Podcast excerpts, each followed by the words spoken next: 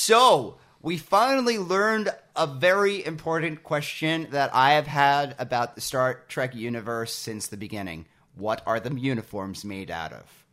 That is very true. We learned that they are algae based xenylon. And I have to say, this episode does a very good job of half half-assing an explanation for why the clothes don't shrink. I actually thought that was done very well. Yeah. And that was the one part of the episode that I enjoyed more than any else, I think. I enjoyed this episode. I also would have liked to eat those I also would have liked to have eaten those uniforms on rice crackers. Can you eat those uniforms? Well, they're algae. I mean, seaweed is a type of algae, isn't it? Yeah, but this is a my shirt is made of plants too, but you know it's uh, not very edible. Cotton isn't edible. Yeah, but I mean, it could be inedible. It could be algae fibers. Look, my point is, I'm hungry and I want Japanese food. I understand that.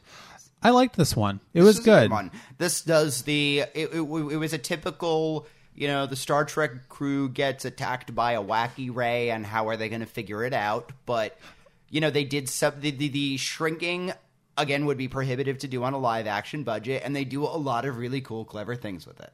You know and it's funny because i think um, after last week when we had two less successful episodes once upon a planet and Mudd's passion both of which you know could have been live action episodes were kind of live action episodes in a lot of respects. And you know it didn't really take advantage of a lot of the um, a lot of the good things about an animation Star Trek yeah. that you know this episode obviously does.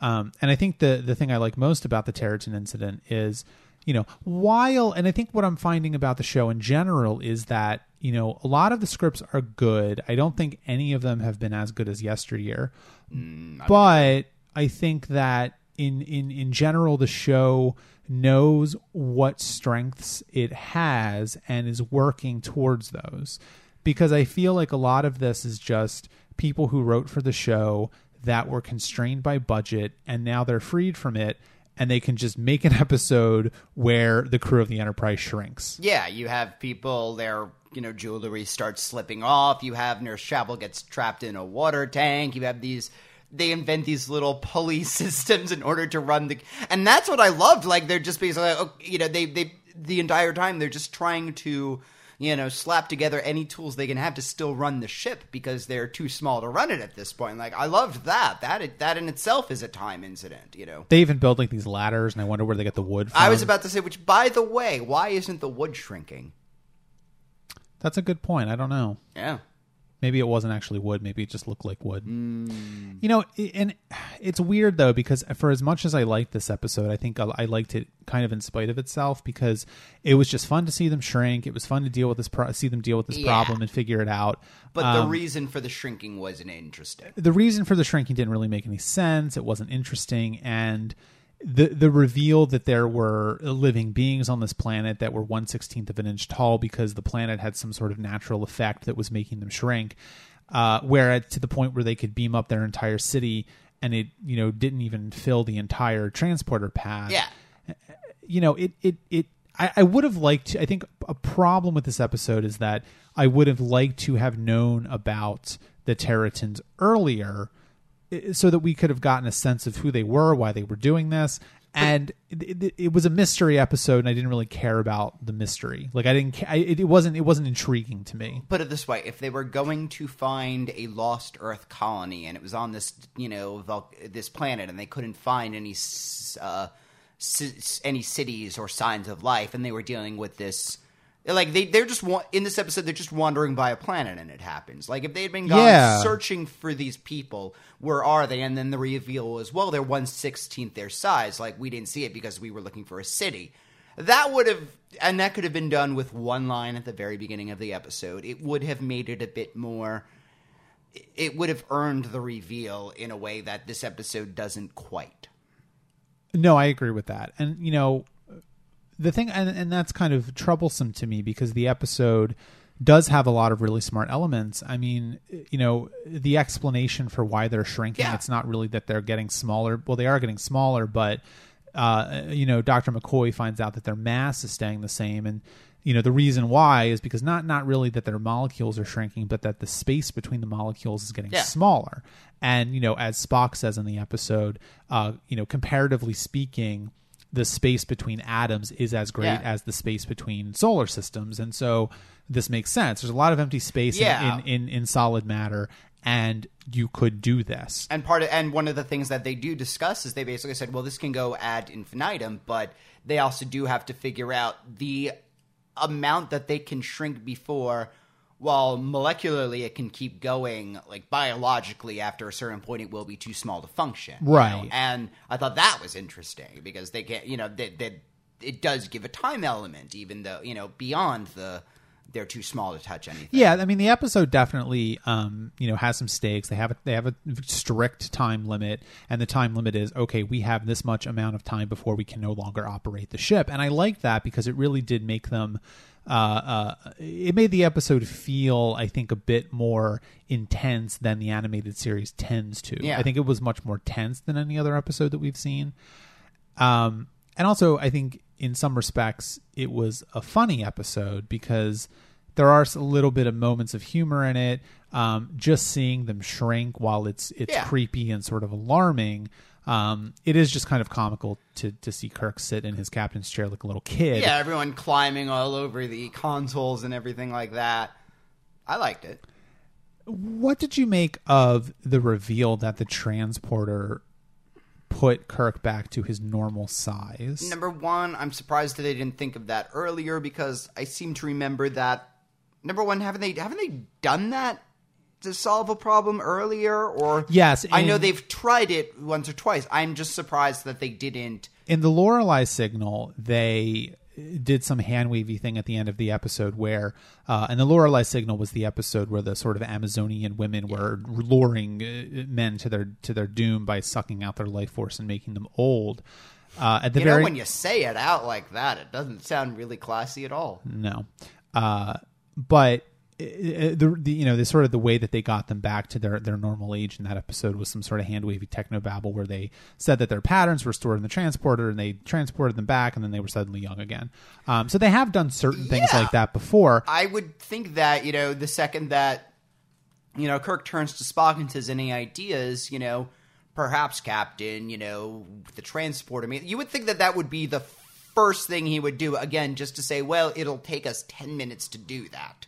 If that doesn't work, we've lost all of 10 minutes, but, you know, if it does work, we've saved the day, you know. And and my my problem with that as as a solution is kind of yeah, it's kind of pedantic trekkie nonsense, but you know the way that the transporter works is it's designed to transport matter you know convert it to energy and then you know rematerialize that energy into a specific pattern of matter that it was just transporting. And so while the computer and the transporter buffer does keep uh, your uh, pattern, it's not supposed to use it. You have It's- to tell the transporter to do that. And so to me, uh, I think the episode was shortcutting that a little bit. I think that Yeah, so in other words, it doesn't take the Kirk signature; it takes the signature of this guy that just stepped stepped into this. Like it's not Right. It's, so in other words, Kurt has a cut on his Kirk has a cut on his face today. He'll rematerialize with that same cut. you know? Correct. And so to me, it was like I think that the episode was shortcutting its explanation a little bit. I think it would have been, I think it even mo- even even narratively speaking would have been more desirous of the episode to have Spock or Scotty or someone else say, "Hey, why don't we try this?" and have them, Yeah. you know. Beam down somewhere and use the stored pattern from last week just to see if that would work. Yeah. Again, Um, you would think that that would be an obvious answer, especially if they have a if they store patterns. You know, if they they one can assume that now. Now, let me ask you this: Would that bring people back to life? Because let's say Kirk dies. Well, and they you use restore from the backup from last week. They put his body in the teleporter. That's an interesting question, and I do not want to answer it. Uh, is that because uh, they've done that? Um, I don't want to answer it. No. I, I don't want to say either way. Okay. Uh, certainly, certainly, uh, later at later series of, of of the franchise do go in a lot more um, to, to transporter sort of Yeah. minutia. There are episodes about the transporter, so And for obvious reasons, they are one of the most interesting technologies that the series has, you know, come up with. Yeah, no, absolutely. the- The way that they're used and the way that the you know the sound is iconic. So yeah, I get that. Is it as simple as by this point in the series they hadn't really thought teleport transporters out beyond? Well, it beams you from one place to another. Like I assume that that was. I mean, I think that's a lot of it. And, yeah, You It- know, you know, when we're at next gen, we're at Deep Space Nine. They've the guys written the book with the physics, you know, explanations of that. But And I think the other thing too about it, of course, is that you know we are working with 23 minutes here, Yeah. and uh, uh, do you want to have Spock take a minute to explain that, or do you want to show an extra minute of small people running around? Yeah. And I think they chose an extra minute of small people running around, which is fine. there's enough reasons for why they wouldn't have explained that. Yeah. The other thing that I, I sort of felt a little ambivalent about with this episode is the very end of it, where uh, Kirk is demanding of the Terratin village to return his crew because they took the crew for some reason. I mean, the episode is not really well plotted and, and, and sort of falls apart at the end. Um, I'm still fond of it because I think it does have a lot of strong visuals Yeah. and it's kind of fun. But Again, the the plot, the premise, the, uh, the Enterprise crew gets shrunk by a ray and has to figure it out is great. The re, the, who- the the answer for what the mystery is is not. Right. And I think a lot of the, re- you know, uh, this goes along with that, where the end of the episode, you know, Kirk basically says, Hey, my phasers are trained on your city, and if you Yeah. don't return my crew, I'm going to just annihilate you. That's That was weird. even though he. I mean, That was that was more like mirror universe Kirk shit. Yeah, you understand. I, I get that Kirk doesn't 100% know if he's being tricked or not. That's fine. I get that. But Kirk is not the kind of person who, while he will show force, is not. I mean, Kirk does bluff. Maybe I guess he. The motivation that I could assume that he was was going from was that if I have a gun pointed at your head, I'm going to figure out your true intentions really quickly. So, uh, Yeah, I I, suppose. I don't so. know if it's as simple as like, look, no bullshit. I'm going to shoot you. Give me my crew. We'll save you, but you know, give me my crew. You know, we're done. You know, that may have been. It may have just been as simple as that. But the the the. And, I mean, I suppose so, but even the and ver- writing and execution were not there. But even the very end of the episode, where I think someone asks Kirk, "Hey, aren't you going to save the the the Lil- the Lilliputians? Yeah, I'm calling them the Lilliputians, uh, the Terratins." Uh, and he says, "Train phasers on it," and you're like, "Wait, what?" And then they beam up, and I'm like, "Was that a mistake? Like what?" Yeah. Like, oh, okay. I, I I didn't know if that was just something I missed. Saw. yeah. or- I think that that was a mistake. Like, I think they reused a line that they weren't supposed to use there, or were they using the phasers to like i thought uh, for a second i thought they were okay use the phasers and cut the city out like so you can teleport it but they wouldn't need to do that. I mean, that's not really how transporters work. So I didn't really understand that. It didn't make a whole lot of sense to me, and I think it may have just been an error. yeah yeah, I mean, that's pretty much all you can say about it. I, I don't think that there's any real like you know it's not a here. classic episode of the world but No, I don't think so. But it's it's it's it's it's entertaining enough. It's decent. I think there's some there's some nice character work in it. I think how they all work together to figure out what's going on. Um, and also, you apparently have the first appearance of someone in Star Trek uh, in Starfleet wearing glasses because I think I saw like a random yellow shirt guy on the planet wearing Really? glasses. I was like, that's weird. that Yeah. huh So i give this episode six looped cries for help from nurse chapel really, yeah where did you have that? the looped cries for help Yeah. When she was in the fish tank help help help you're, you're Oh, we didn't even talk about that. oh The lab animals. I forgot about those. I didn't really. They didn't really do that much with them. Yeah. Well, I thought it was. I actually thought that was one of the smartest things that the script did. Um, they wanted to verify that what just happened wasn't affecting them, and so the way that they did that was to invent lab animals that the sick bay had. Okay, why not? And I think that's one of those things where totally could not have worked on Hmm. The live action show, but on the car on the cartoon you just draw them. draw a fish. You draw you draw gossamer mice and a fish, and you suddenly have lab animals. Yeah. All right. Uh, yeah, and I did like that they noticed that like the rocks stay the same shape, but the coral shrinks, and that's kind of what clinches the you know that's their control, and you know Also, the good thing is they still could have eaten because the food would have shrunk. yeah. Otherwise, how would you eat an apple? You couldn't do it. Uh, you wouldn't need to eat a full apple. You just kind of like grab out like a handful of apple. Like, I don't think you could do it though. I think if you were that small, you wouldn't have enough strength. well, you get like a knitting needle and you carve. Uh, look, I would be able to figure out how to get an apple if I was desperate enough. All right. I mean, ants can eat apples. Uh, I will give this one five. It's an average episode for me. Yeah. All right, well, let's move on to our second episode for this week The Ambergris Element.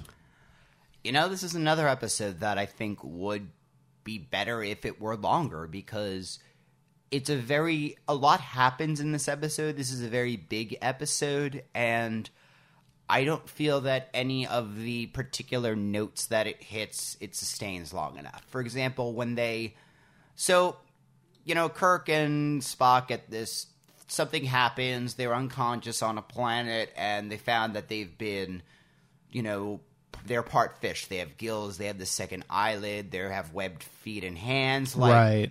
that part is creepy as hell. Like when they're talking about, you know, the changes, the mutations, like it becomes a body horror episode. And that was good. I love body horror.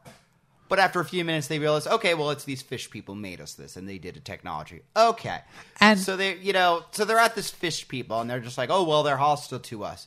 You know, it's the youth and the elders. You know, but that's not as explored as it could be. Like it's that would have been an interesting conflict if it could have been fleshed out. I totally agree with you. I, I, I, I tend to have a problem with, with that interpretation of it for, for two reasons. Number one, because while I do think that the episode would have been stronger if it had been a, a an hour long, I don't want to see an hour long version of this that's animated. I can agree Like, with you. I On li- the other hand, I'm uh, I'm finding that I enjoy the animated series well enough, but it's just long enough for me. I, I don't I don't I- really want to watch a 45 or 50 minute long cartoon of this. if there were but what I in other words, if you could get a live action hour long of this with a proper budget that could do the costuming right and the and the sets and stuff right because there are a lot of budget prohibitive things on this episode certainly I oh, mean, Oh, yeah, they're, this- they're, this- they're all obvious they they they they the, the, the, there's an entire city of essentially mermen so This you know. would have been impossible to do Yeah. as, as an episode of the original series. There would just there would have been no way to do it appropriately. I Yeah. mean, it would have been impossible. You would have had to have abandoned all of the underwater stuff. Yeah. the the makeup of the webbed hands and things that wouldn't have been prohibitive Exactly. at all. But there's there's large portions of this episode that would have been impossible to do on a Yeah. live action budget. The cre- this with you know the, there was a monster in this episode that they are fighting that's a thing too um so yeah uh And uh, the, that's the funny thing, though, right? Is like I feel like pretty much every episode of the show we've seen has had them fighting some sort of monster, and that's true I can sort of understand why because it is a. Saturday morning children's cartoon, but at the same time, cut that out. We don't need that. I mean, you have a really interesting. Um, you have a really interesting internal conflict between the young and the old, uh, uh, mermen and, and merladies. Um, if I can be politically correct for a moment, uh, you have uh, you know this this really interesting thing going on with Kirk and Spock, where they're now basically mer people and they can't breathe on, on, on land, and they're trying to figure out what's wrong with Yeah. them. Um, you have this cool aqua shuttle, which we've never seen before. And I actually wrote in my notes, oh my god, they have an aqua shuttle before they said aqua shuttle. Really? And so when they said aqua shuttle in the episode, I was so can proud of myself. Um, yeah, it just it there's so much going on in this episode that it feels almost, you know, sort of just pick a conflict and stick with it Yeah, pick a conflict and stick with it. And also, it, it just feels like you're wasting a golden opportunity by by showing you know two and three minutes of a monster fighting. It, it's like Yeah. we don't need to see this in this episode to make it interesting. yeah meanwhile the conflict the main conflict is that you have this old uh the society which is terrified basically because they have ha- been attacked you know so much in the past and they have essentially genetically modified themselves in order to live underwater and so the old, older generation has this fear of the sky people they call them the land people um you know of of air breathers and you know, the, the, they're saying, you know, we need to stick away from them, you know, and that's fine. And then you have the younger generation saying there, there's much that we can learn from them, and they're not even, you know, coming for war. They are just they, two guys who had really terrible luck, you know. Um, and I like that they had this conflict, and I like how both of neither of them are necessarily wrong and how at the end they make it clear that they need to work together as two you know maybe they need to be two separate societies but they can be separate societies which work together and i liked that but I thought we were going to meet the air people at one point, the land people. No, I think didn't. the implication there was that they were all dead. yeah, but I think like that was that was and i think it's a little unclear in the episode i think Yeah. what the implication there was that the the everyone was it's not that they used to be the land people but that the land people genetically modified themselves Yeah. to become the mer people and so the young people were the ones that decided to go back and live on land because they were more adaptable You know, there is a, a part of my problem is there. and as i'm saying this it sounds ridiculous there there's a subplot in the game, The Longest Journey, that's essentially this. So I am getting con- the plot points of this episode confused with that. yeah i, think that, I think that's what you're doing I, I, I, I, yeah, and I, gen- I mean, I can't say that I loved this particular episode. So well, it's, well, here's here's the thing: is that this was written by Margaret Armen, and and this is the last episode that she ever wrote for a Star Trek show. What, what else is she? Well, done? she wrote. Okay, so this is what she wrote for Star Trek. She wrote the Gamesters of Triskelion, which was Okay. not a great episode. She wrote the but it Par- is a classic in its own way. I guess she wrote the Paradise Syndrome. Oh. She wrote the Cloud Minders, Which oh, and sh- and she wrote the Lorelei Signal. So so she kind of sucks. I think, well, She, all I was no, I think this all of those episodes had really fascinating premises or were based. on had. I just don't think she's good at ex- execution. That's it. Like, And I think here's the issue with her is that I think this ties back to what you were saying earlier about how this episode would have been better if it was longer. Um, I, Gamesters, Gamesters of Triskelion, I think is her is her best episode. Uh, I liked the Paradise Syndrome more than you did, and we both really did not like the Cloud Minders very much. We both liked the Lorelei Signal, although it certainly wasn't a classic episode Yeah. by any means. Um, we just like it when when women you know kick ass.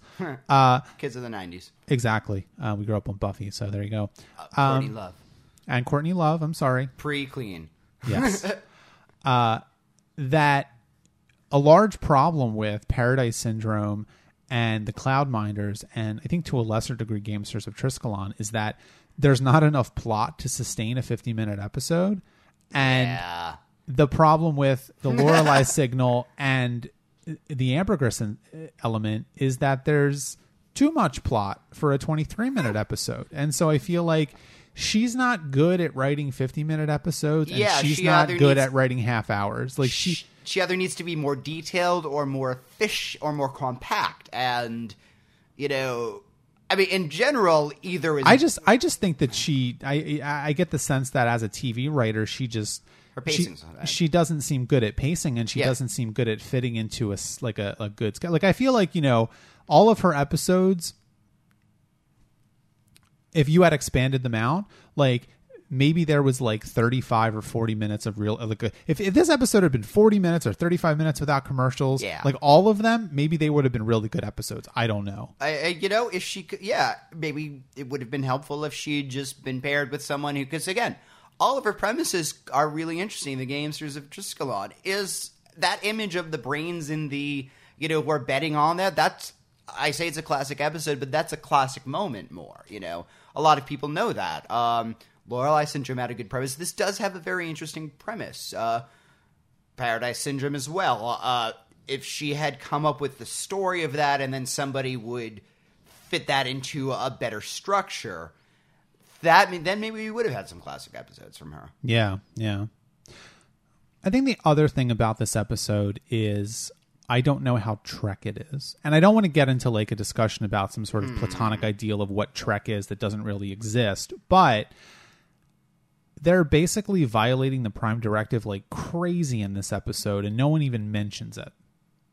You know, that's actually, And I found that to be a weakness of the episode because you know, yes, they're not they didn't know that the Aquans existed. Mm. They thought the planet was uninhabited, but when they find out that it is inhabited and they have been turned into mer people, I think the appropriate course of action would have been for them to live as mer people if you were not going to violate the prime directive. Now, of course, Kirk would violate the prime Kirk would violate the prime directive, but There- there- Spock should have at least Was there said something. Yeah, they could have made a line about violating that, you know, and you know, Ca- Captain, is it right that we, you know, have caused this change in society? And he could say a simple, you know, the, the time is ready for them to change, you know, we didn't make the decision for them to go on. You know, you could have, they could have half-assed. Again, cut a minute of a monster fight and just put Spock in there and That's Kirk having having a discussion about that. And I think, you know, if there's one thing that I I don't like about the animated series is that we do lose a lot of the discussion between the characters. They're not really having they're having discussions specifically that move the plot forward and Yeah. they're not really having discussions outside of that. And of course that a lot of that has to do with the running time but it's i think a failing in the episode it, it makes spock uh, seem out of character a little bit and it makes spock seem uh, you know like less of spock in this episode It's again, as I've said, this is one of the. I can picture. Give give me an animated series of Star Trek that comes out now when animation for adults is acceptable. When it would that you would be able to find somebody who would give it the proper budget and the proper look, um, and I can see it being very well done. I think just at the time in the they weren't sure who they were making this for, and so therefore, do we have these philosophical conversations of Trek, or do we have monsters? You know, is this for Uh, older Trek fans who you know this is what they got, and you know anyway, so we'll put some cool planets on there, or is this for little kids who want to see Ca- the Adventures of Captain Kirk every week? It really still cannot decide that. Yeah and i'm starting to get the sense that it never really does Yeah, and i an mean at this point at this point we're we're we're more than i think we're more than halfway through and uh yeah it just doesn't doesn't seem like it really knows what it's doing if they had made this episode to be just okay, it's totally going to be about monsters and these fish people and cool, you know, and underwater and you know figure it out. That would have been one thing. If it's we making this about the conflict between the old and the young, and you know whether it's right to change or whether we should follow tradition, you know, even if it's not relevant. If they'd gone wholehearted with that and made that you know more for you know older kids and for adults, that would have been interesting. But they try and have both, and they end up having neither. Yeah, it's really that everything gets short shrift in this episode. Yeah. Nothing really gets expanded out as much as it should. Um, I mean, even to the point where the very beginning of the episode goes by in the blink of an eye, and Yeah, I Scotty Scotty says that they had been gone for five days, and you're like, what? Yeah, I mean, that was there was no sense of time passing at all, and you know, I think that's a failing in the episode because you, we should have at least seen a scene of them trying to find them. I mean, that would have been interesting. I think. you know what would have been? I mean, maybe they could have even started it with them looking for Kirk and Spock, and you know, just have a this is Scotty. You know, we've they've been missing for five days on this planet. We're trying to survey it. You know, and then they cut to the away team finding them. Yeah. I mean that cuts away the first five minutes of the episode and puts you right in the mystery. What happened to them? How did they change? You know.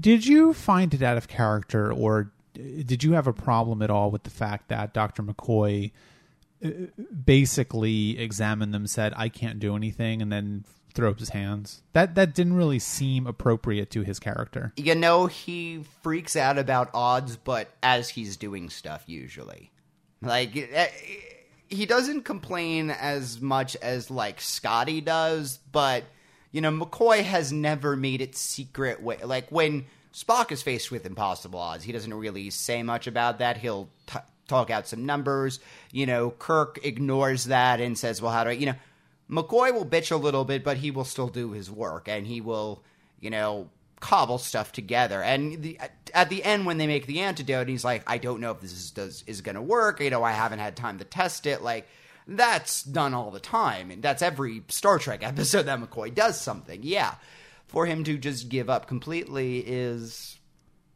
not as yeah a, a little bit. I mean, I think a lot of that just had to do with the fact that That's it. Yeah, they needed that to happen because they they more wanted to spend time underwater because they couldn't do that in the live action show. And also put it this, you know, McCoy has dealt with bizarre diseases all the time. He is dealing with, you know, biomodifications to a level that he probably can't even fathom at this point. You know, putting gills onto a person is probably is something that I don't get the sense has ever been done in the Federation. Yeah, that could be. I mean, know- at the same time, though, he has shown himself to be a very innovative doctor, and you know, I'm not really buying that he would just stop experimenting and stop trying Yeah. to cure it You know, it, it he's basically nope. You got to find your own solution. So go down to the planet, and if you find one, I'll help you. Like uh, that, you know. And it's like, and I don't know. The end, the solution is sort of weird because it's like they have to take venom from the from the snake thing, and And that's just to tie the monster into the plot. Really. yeah, pretty much. I mean, that is it. It is at least integrated into the plot in that respect, but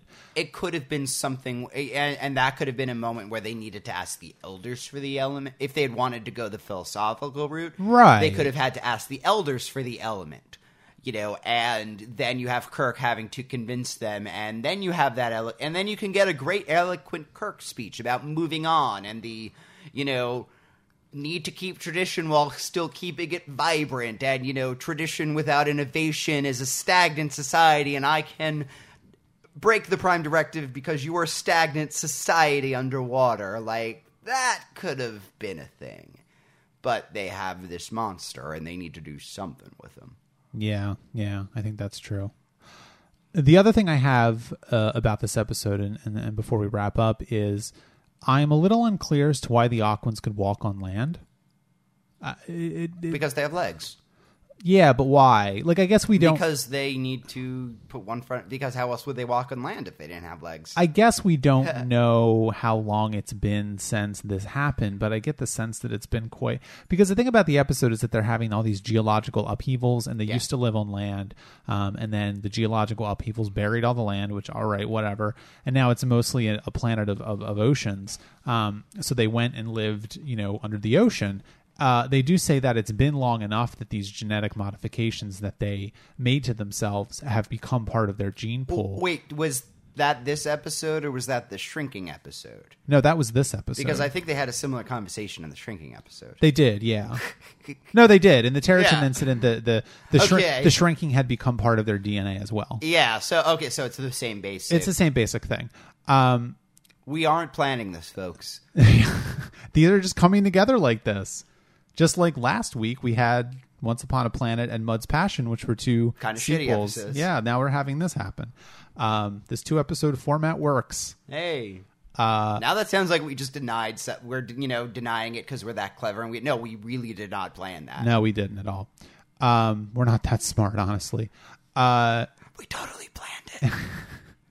you know, it just it, it it it's you know, I have a very cursory understanding of how evolution works, but if it's been long enough that these physical like modifications to themselves, these mutations that they caused with this thing that they made had become part of their genetic makeup, um I think that it would have also been long enough for natural selection to take its course and to uh, uh, favor the offspring of these uh, that could swim better. And after a while, they wouldn't have legs anymore. Well, so it made no sense to me that they were Yeah. basically bipedal. Like that, I don't know. It just, I didn't, it didn't gel for me. you know, I I don't necessarily know. I mean, think of like frogs. They are kind of like frogmen in a way. Like cre- they they're very creature from the Black Lagoon looking to me. But and- they can't breathe on land, though. Um. Well, I mean, they do show them like the the, the the younger woman does go on land for a few minutes. Um,